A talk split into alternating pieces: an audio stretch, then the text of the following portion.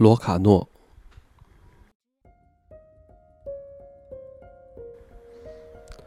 这儿的一个小镇与风景接纳了我。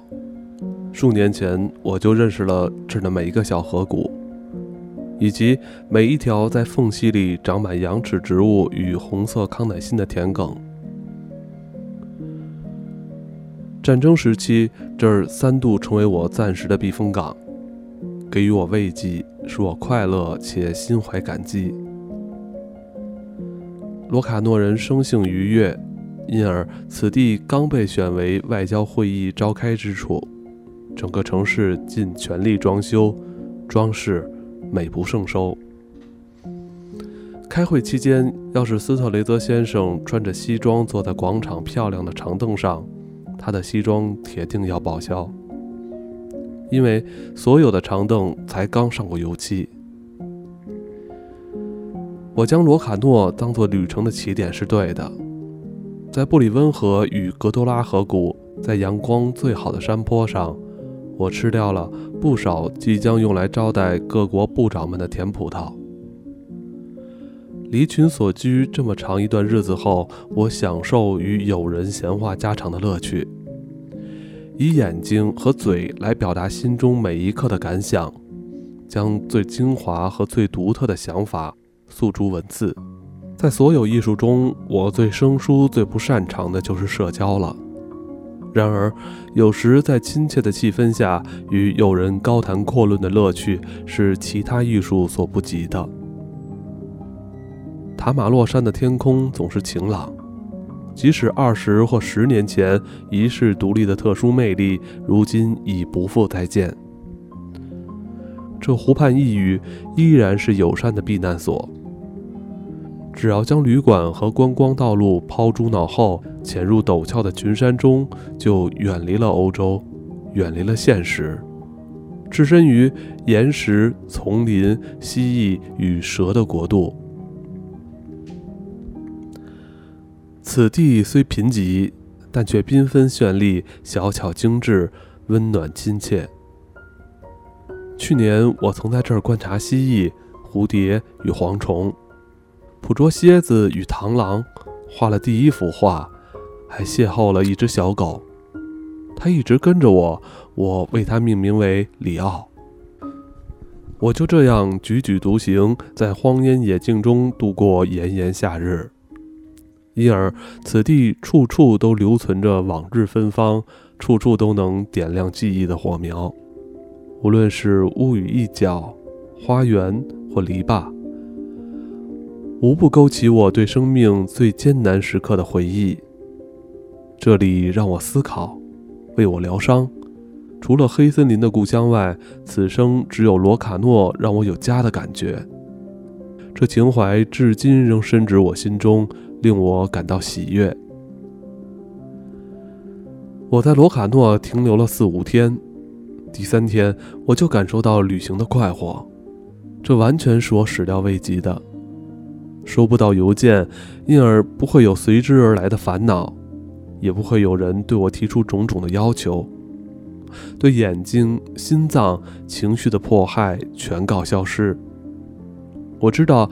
这只是暂时的休养期，等到了下一站，到了我将停留较久的地方，所有繁琐的事物都会重新出现在生活里，至少信件便会转寄过来。但今天、明天及后天都不会有邮件找上我。此时，我是上帝的子民，我的眼睛、思绪、时间与心情只属于我和我的友人。生活里没有催稿的编辑，没有要我催稿的发行人，没有收集签名的人，没有年轻的诗人，没有要我建议如何写好作文的高中生，更没有大日耳曼组织寄来的恐吓函或诽谤函。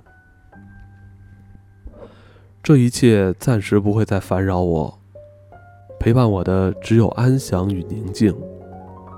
天哪！几天没有邮件，就能发现人在一生中究竟囫囵吞枣了多少不必要的事情。就像一段时间不读报纸后，我会羞惭的领悟：将每天美好的早晨时光浪费在社论、股票等无聊的事情上，只是白白糟蹋了思想与心灵。没有书信多好，让思念、遗忘及幻想随着我的兴致飞翔，尤其不会让我老是想到文学，想起自己属于某个阶级、某个职业。更不会让我想起年少轻狂时误将天分当成职业来发展。我慎重的、有意识的享受这段心灵休养期，并希望能一直设下多重障碍，让自己变成没有住址的人，没人能找到我，让自己就像一只天空孤鸟或一条泥地里的可怜虫。